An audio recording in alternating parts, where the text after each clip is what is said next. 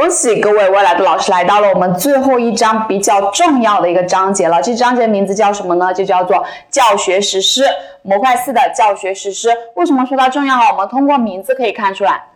你可以看到教学，我们老师的大部分工作是不是都在进行教学？而我们出案例分析题呢，就经常会出一些在教学过程当中的一些案例，所以是紧密贴近教学去考我们的。那么在这里我们可以看一下它的一个考勤，通过考勤也知道它是非常重要的。它的选择题呢考了二十七道。然后材料分析题考了六道，简答题就没有考过。没有考过简答题，并不代表着它没有没有简答题的考点背好，而是因为它的简答题会以材料分析题的形式来出现。它会出现在材料分析题的第二问，请简述，比如说如何贯彻科学性与思想性相结合的原则，这其实就是一道简答题的考点，只不过它是放在材料分析题来考我们了。然后选择题它考了二十七道。几乎每次考试都会考到两到三道左右，两到三道左右。我们选择的一共才二十道，你能考到两到三道，说明你所占的一个比例也是比较大的。好，那我们来看一下，要学这一章要学哪些东西呢？首先学什么都会学概述，第一节就会去讲到教学的概述。知道教学是什么？那么教学过程是什么样的呢？第二节我告诉我们教学过程。为了把这个课给上好，我们要把什么运用到教学过程当中呢？可以采用一些原则和方法。所以第三节会去讲到教学原则和教学方法。而这一节呢，也是我们考选择题考的非常多的，以及也可以放在材料分析里面去考察大家的。好，知道了要用哪些原则和方法。我去上课是针对一个人还是针对一群人呢？这其实就是教学组织形式的问题了。第四节就会就告诉我们教学组织形式，这里主要是以考选择题为主。然后最后第五节我们就要去讲到课堂教学的实施，在这里也是材料分析题的一个重点的一个考点，因为它和教学里面的一些东西都密切相关。那我首先来看一下第一节关于教学的概述是什么。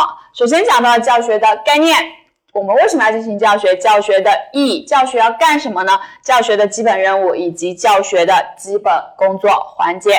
教学工作的基本环节。好，这是我们整个的第一节的内容。那么，就来看到第一个关于教学的概念。教学是什么呢？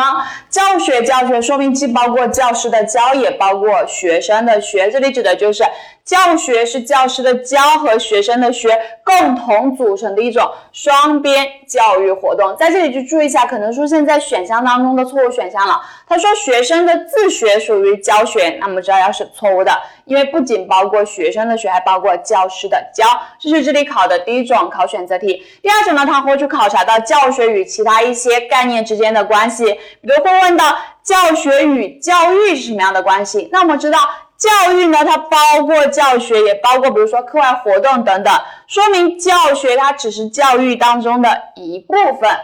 简言之，它就是部分与整体的关系。这里如果问到选择题说教学与教育什么关系，就是部分与整体。反过来，如果问到教育与教学什么关系，那么就要知道是整体与部分的关系。好，这是第一个。第二个呢，教学与治愈又是什么样的关系呢？我们可以看到，我们在对学生教学的过程当中，是不是就会对学生进行治愈？那么要想对学生进行治愈，要想提高学生的一个智力，是不是需要通过教学这样的一种途径？所以教学与教育呢，它是一种途径与内容的关系。教学是一种途径，治愈是教学当中的内容，所以它是途径与内容的关系。第二个会讲到教学与上课的关系。那么在整个教学工作当中，除了上课呢，其实还有什么备课、布置课外作业、批改课外作业。它就是一种整体与部分的关系，这是关于我们教学与教育与治愈以及与上课之间的关系。好，这里就注意一下考选择题哈，选择题考的比较多，真题也考过。我们可以来看一道真题，在教育理论当中，教育与教学是什么关系？我们讲到了教学与教育是部分与整体，那么反过来，教育与教学它就是一种整体与部分的关系，所以选择二 B 选项。理解一下它就没有那么难记忆哈。如果你死记硬背，可能就有点难。什么部分与整体，整体与部分，途径与内容，就有点点难。需要，所以需要各位未来的老师去进行理解一下。好，我们知道了教学是什么，为什么要进行教学呢？来看一下它的意义，意义做一个了解就可以。首先，教学它是传授系统知识，促进学生发展最有效的形式。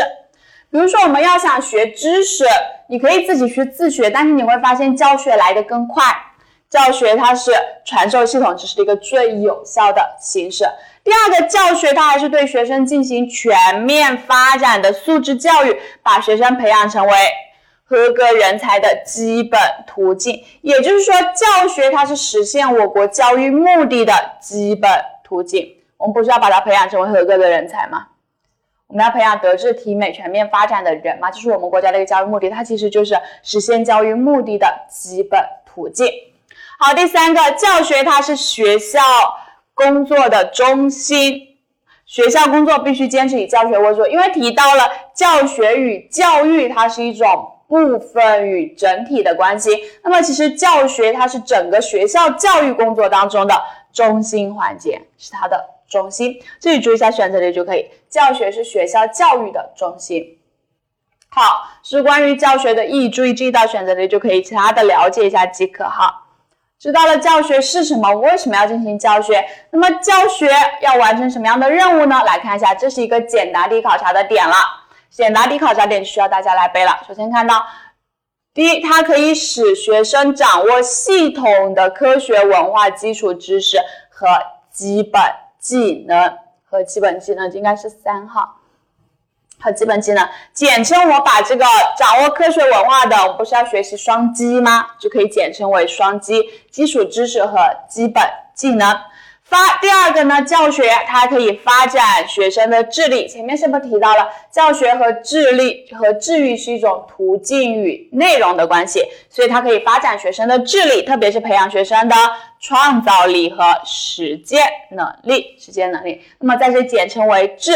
第三个，它可以发展学生的体力，促进学生的健康。比如说，我们上课要上体育课，比如说我们坐在教室里面从早坐到晚，这个时候其实是需要你一些体力的，可以发展学生的体力，促进学生的健康，促进学生的健康。除了要上体育课呢，我们还要上什么思想品德课、美术课等等各种艺术，它可以培养学生科学的世界观和良好的思想品德。还有健康的审美情趣，良好的心理素质，良好的心理素质，在这里我们就可以简称为德和美。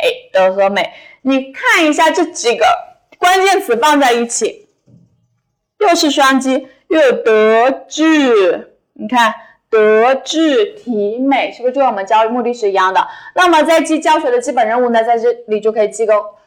记个口诀叫做德智体美加双击，因为提到了教育目的，它是呃我们的一个教学是实现教育目的的基本环节嘛，基本途径是实现教育目的的基本途径，所以在这就可以记住一下，教学它的一个基本任务呢就是德智体美加双击，这样会考简答题。我们先把口诀记住，再把这个口诀呢扩充成一句话，扩充成词，比如说德就是。思想品德就要帮助学生养成科学的世界观和良好的思想品德，智呢就可以发展学生的智力。这里还有两个力，叫做特别是培养他的创造能力和实践能力。体呢就是体力，发展学生的体力就可以促进他的健康。美就是可以培养他的审美情趣。双基呢就是基础知识和基本技能，使学生掌握系统的科学文化的基础知识和基本技能。那我们的德智体美加。双击，这就是我们教学的基本任务。这里就注意一下考选择题以及考简答题哈，考简答题。好，知道了我们教学它要完成什么样的任务。那么真正的教学工作要干哪一些东西呢？就来看一下第四个关于教学工作的基本环节，这是材料分析题非常喜欢考的地方，已经考了很多次材料分析题，在这个知识点下面。教学教学，我们说老师教学工作呢，除了上课之外，在上课之前要干嘛呀？要备课，备完了课再上课，上完课呢，老师还要给我们去布置课外作业，布置完了他要去批改所有作业的布置与批改，在改的过程当中，你会发现，哇，有的同学全对，实在是太优秀了；有的同学你给他布置十道题目，他能做错十一道，你都不想承认这是你的学生，对吧？那么针对于这些人呢，我们都要去进行干嘛？进行课外辅导。来辅导，我到底辅导的好还是不好呢？要进行学生成绩的检查与评定，检查与评定。那么在这里的重点考点呢，就在于前面三个，喜欢考材料分析题哈。那么首先来看一下第一个关于备课，备课备课，老师为什么要备课呢？首先注意一下它的地位，考选择题。备好课是上好课的前提，上好课的前提。你想一下，如果我们以后去上课不备课，你觉得这堂课上的好吗？根本就上不好，对吧？所以它是上好课的前提，是提高教学质量的重要保证，它是一种保证。在这就考常考前面这个点，问上好课的前提是干嘛？你要知道是备好课。备好课，那么备课备课，我要备些什么东西呢？就注意一下备课的内容。首先要做好三项工作，这三项工作分别是备教材、备学生和备教法，就是钻研教材。我要去看一下我这个书什么样子的。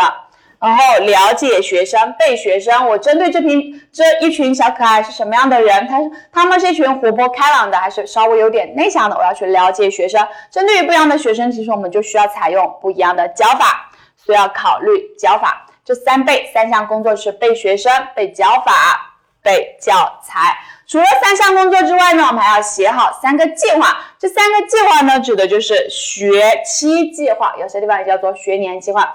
在每一个学期开始之前，你要写学期计划；每个单元之前，你要写单元或者说课题计划；最后呢，你还要写课时计划。每一节课上每一节课都要写课时计划，也就是说教案。好，如果在这里他让你去简述一下教师备课要备哪些东西，你就知道要有三项工作和三个计划。三项工作呢，就是备学生、备教法、备教材；三个计划呢，就是学期计划。课题计划还有课时计划，这是关于备课需要把握的，尤其备课的地位要注意一下，它经常会考察到我们的一个选择题里面。好，老师课也备好了，那我们就要去干嘛呀？就要去上课了。上课为什么要上课？来看一下上课它的一个地位。上课它是教学的中心环节，前面还记得吗？教学它是学校工作的中心，它是学校教育的中心环节，而教学的中心呢是上课。前面我们在第一个概念里面也提到了，教学与上课的关系是整体与部分，而它的部分还是它的中心部分哈，是中心环节。第二个，它还是提高教学质量的关键。我这个课上的好，还是我这个教学质量到底是好还是不好，就看你这个老师上课水平怎么样了。所以它是提高教学质量的关。见好，这里注意一下选择题，尤其考中心。一般来说，在我们考试当中，如果你自己备考，不管不管是怎么样哈，你看到有地位的，什么前提啊、基础啊、中心啊、第一啊这些有地位性的知识点，都要去特别注意一下，因为出试卷的老师非常非常喜欢出这种有地位性的知识点哈。好，我们知道了，上课它是教学的中心环节，是提高教学质量的关键。那么我去上课有哪些课可以上呢？就是关于课的类型，也是考察选择题。专业课的类型，这里是从按照完成任务的多少来进行划分的。一一节课呢，完成一个任务就叫做单一课；完成两种或两种以上的任务就叫做综合课。假如我一这一节课只是新授知识点，我属于单一课；而我这堂课呢，既复习了，也也讲了新知识点，还给他布置了作业，这就属于一种综合课。综合课。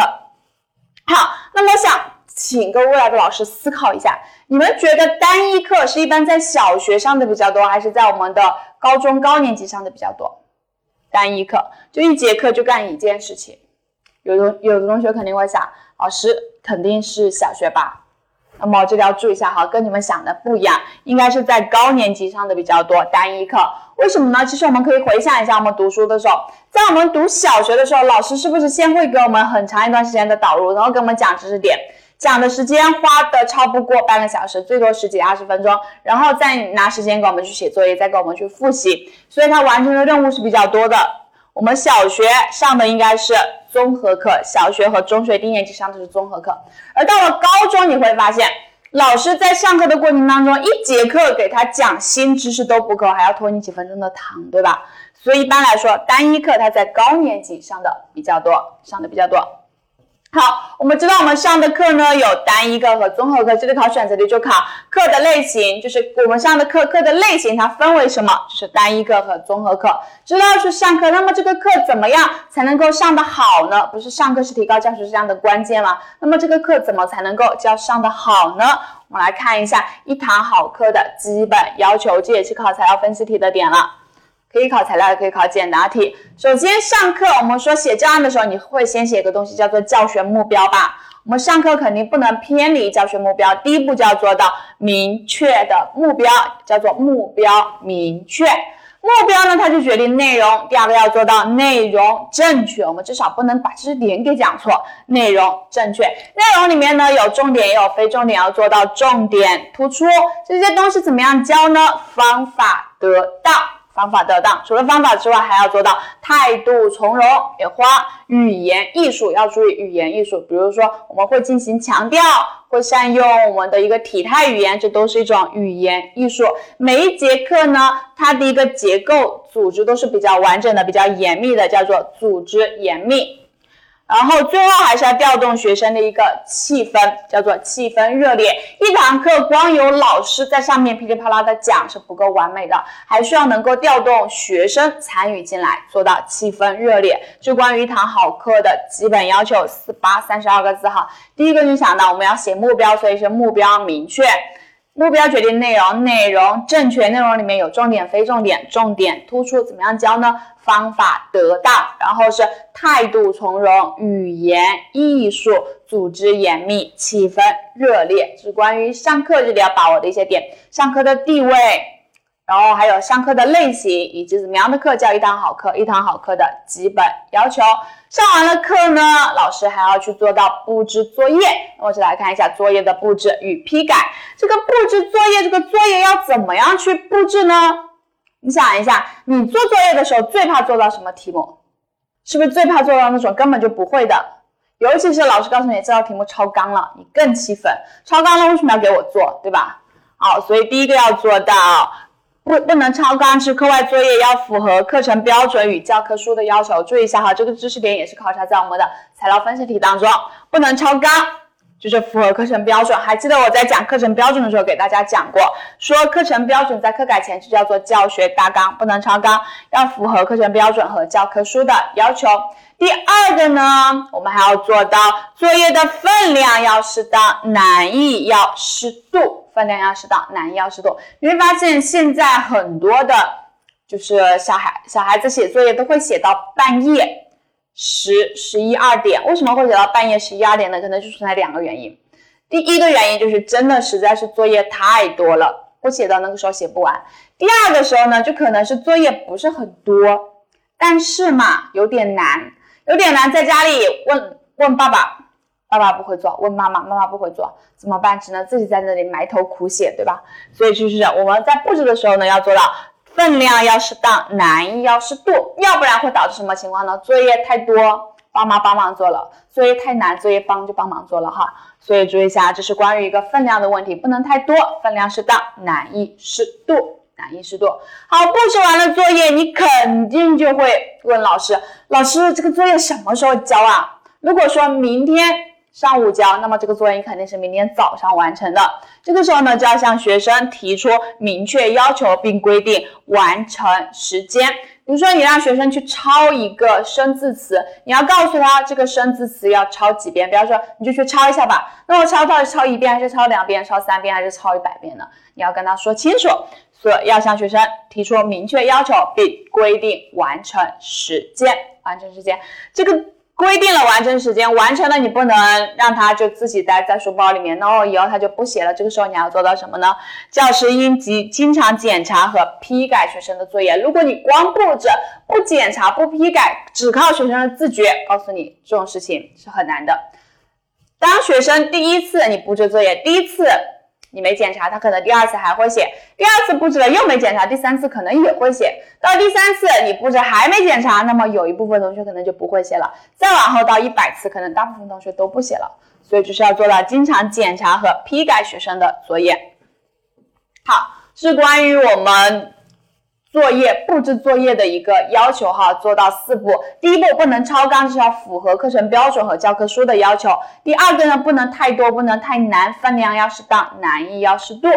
难易要适度。第三个，不要让学生问，要向学生提出要求，并规定完成时间。他完成了呢，教师还应该经常检查和批改学生的作业。那批改学生的作业以后，你们真正当老师，你就会你就会发现，那简直就是你日常生活的快乐源泉哈。学生的作业非常非常的有趣。那么在改的时候又要怎么样呢？就来看一下教师批改作业的要求，也是材料分析的点。反正跟要求类的哈，都经常喜欢考察在我们的材料分析题当中。第一个要做到常规作业全批全改，比如说呃抄。一些生字词呀，这是我们语文老师说英语老师经常会去布置的一种常规作业，全批全改。而重点作业呢，要做到精细批改。比如说，这是一些比较难的，或是很特意的一个重点作业，做到精细批改。批改完了呀，还要干嘛呢？作业批改反馈要及时。你会发现，我们考完试之后，你最喜欢，就是你最想要的是干嘛？巴不得现在考完作业，第二节课老师就会给你成绩。就像你们考完教师资格证一样，刚考完就希望第二天就能出成绩，我到底有没有合格？就是做到反馈要及时，作业反馈要及时。那么反馈之后呢，还要允许学生对教师的作业批改持有不同的意见，教师应及时倾听并合理的采纳，并合理的采纳。可能有些时候学生会说，老师，因为数学的。呃，有一些数学嘛，他可能一道题的解法有很多种解法，有的老师，他只认准自己上课教的，学生就说，老师为什么这样不可以呢？你要允许学生有持有不同的意见，而且你还要去倾听，并且合理的要采纳，合理的要采纳。在评分的时候，我们要注意什么呢？评分应尽量采用优秀、良好、及格等字眼，优秀、良好、及格，就尽量做到这种。质性的一个评价哈，有独创性的作业呢，可以给予积极的鼓励。是关于评分的字眼，用优秀、良好、及格，然后及格。最后呢，在批改作业的时候，你会发现有这样的一个问题：有两个学生的作业简直做的一模一样，连标点符号都错的一模一样。这个时候你就发现他干嘛呀？抄了嘛，对吧？所以要严格要求学生，杜绝学生的抄袭行为，认真审。查雷同作业，认真审查雷同作业是关于我们呃作业批改的五个要求。第一个，常规作业全批全改，重点作业精细批改。批改完了呢，反馈要及时，反馈要及时。反馈完了呢，还要允允许学生有不同的意见。对于合理的呢，我们要进行采纳。那评分评语要采用优秀、及格、良好等字眼。对于有独创性的呢，我们应该进行鼓励。还要最后要严格审查雷同作业哈，严格要求学生杜绝抄袭行为，认真审查雷同作业是关于我们作业批改的五个要求，五个要求。关于作业的布置和批改就是两道材料分析题了哈，都比较重要的材料分析题。好，批改完了呢，那么有好的有不好的，我们就要对它去进行课外辅导。来看一下课外辅导它的一个地位就可以了。课外辅导呢，它是上课的必要补充，这里就要注意一下，我们课外辅导只是上课的一种必要补充，可能是针对有学生请假了，你对他进行辅导；有学生技术很差，对他进行辅导；有学生可能你上课的内容已经满足不了他了，你要对他去进行课外辅导。它只是种必要补充，我们不能把所有的精力都放在课外辅导上面。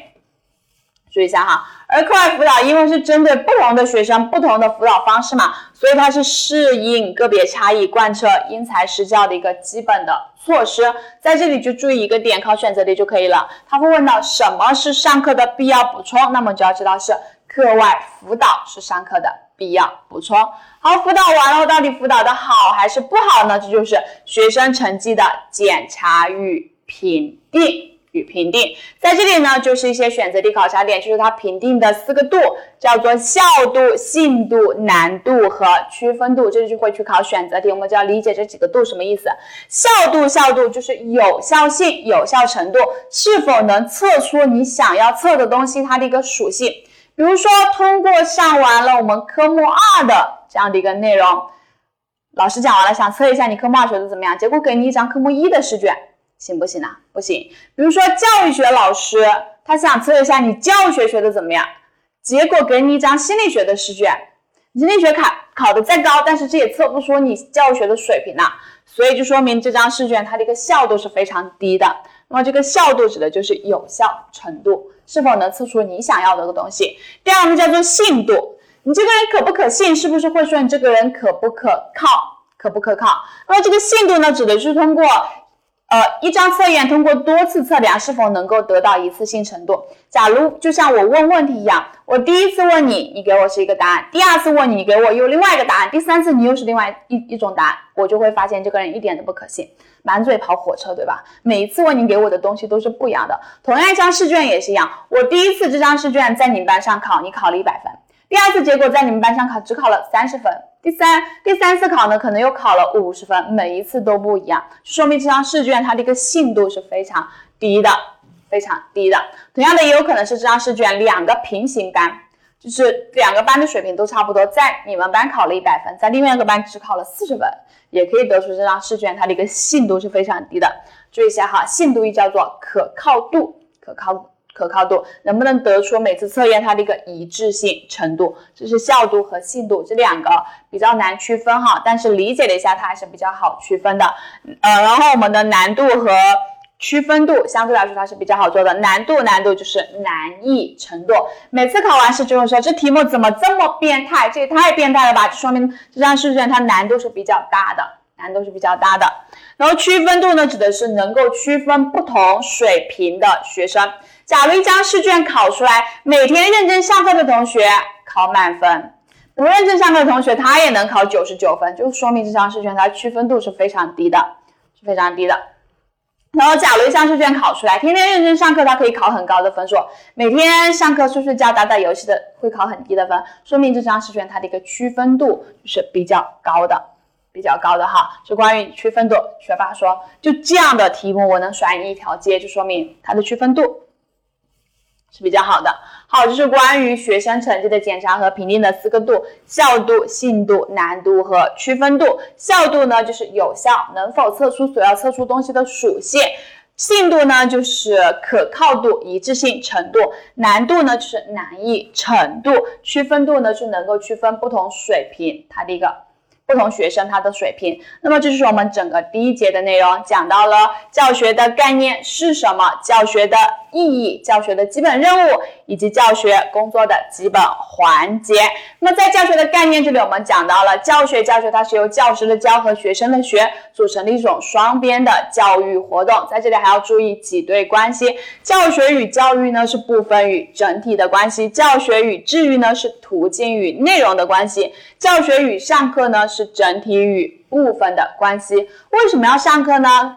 有三个，它的一个意义，它是传，它是传授知识的有效形式，是实现教育目的的基本途径，是学校工作的中心。尤其注意一下这个中心会考选择题。关于教学的基本任务呢，就是德智体美加双击。注意一下考简答，考简答哈。然后教学工作的基本环节就是有比较多的我们的。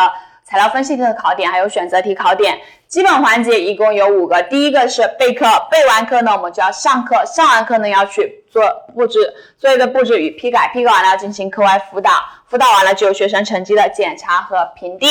然后关于上课的地位呢，还有上备课的地位，上课的地位，还有我们的。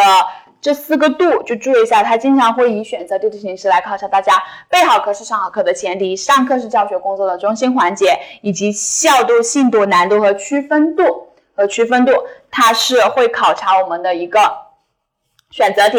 然后在上课这里要注意一下，上好一堂课的基本要求，以及布置课外作业，还有批改作业的作业的一个基本要求，它是会考察我们的一个。材料分析题，那么在这里就不给大家一一去回顾了。我们第一节就讲到这个地方，教学它到底是什么？关于教学的概述。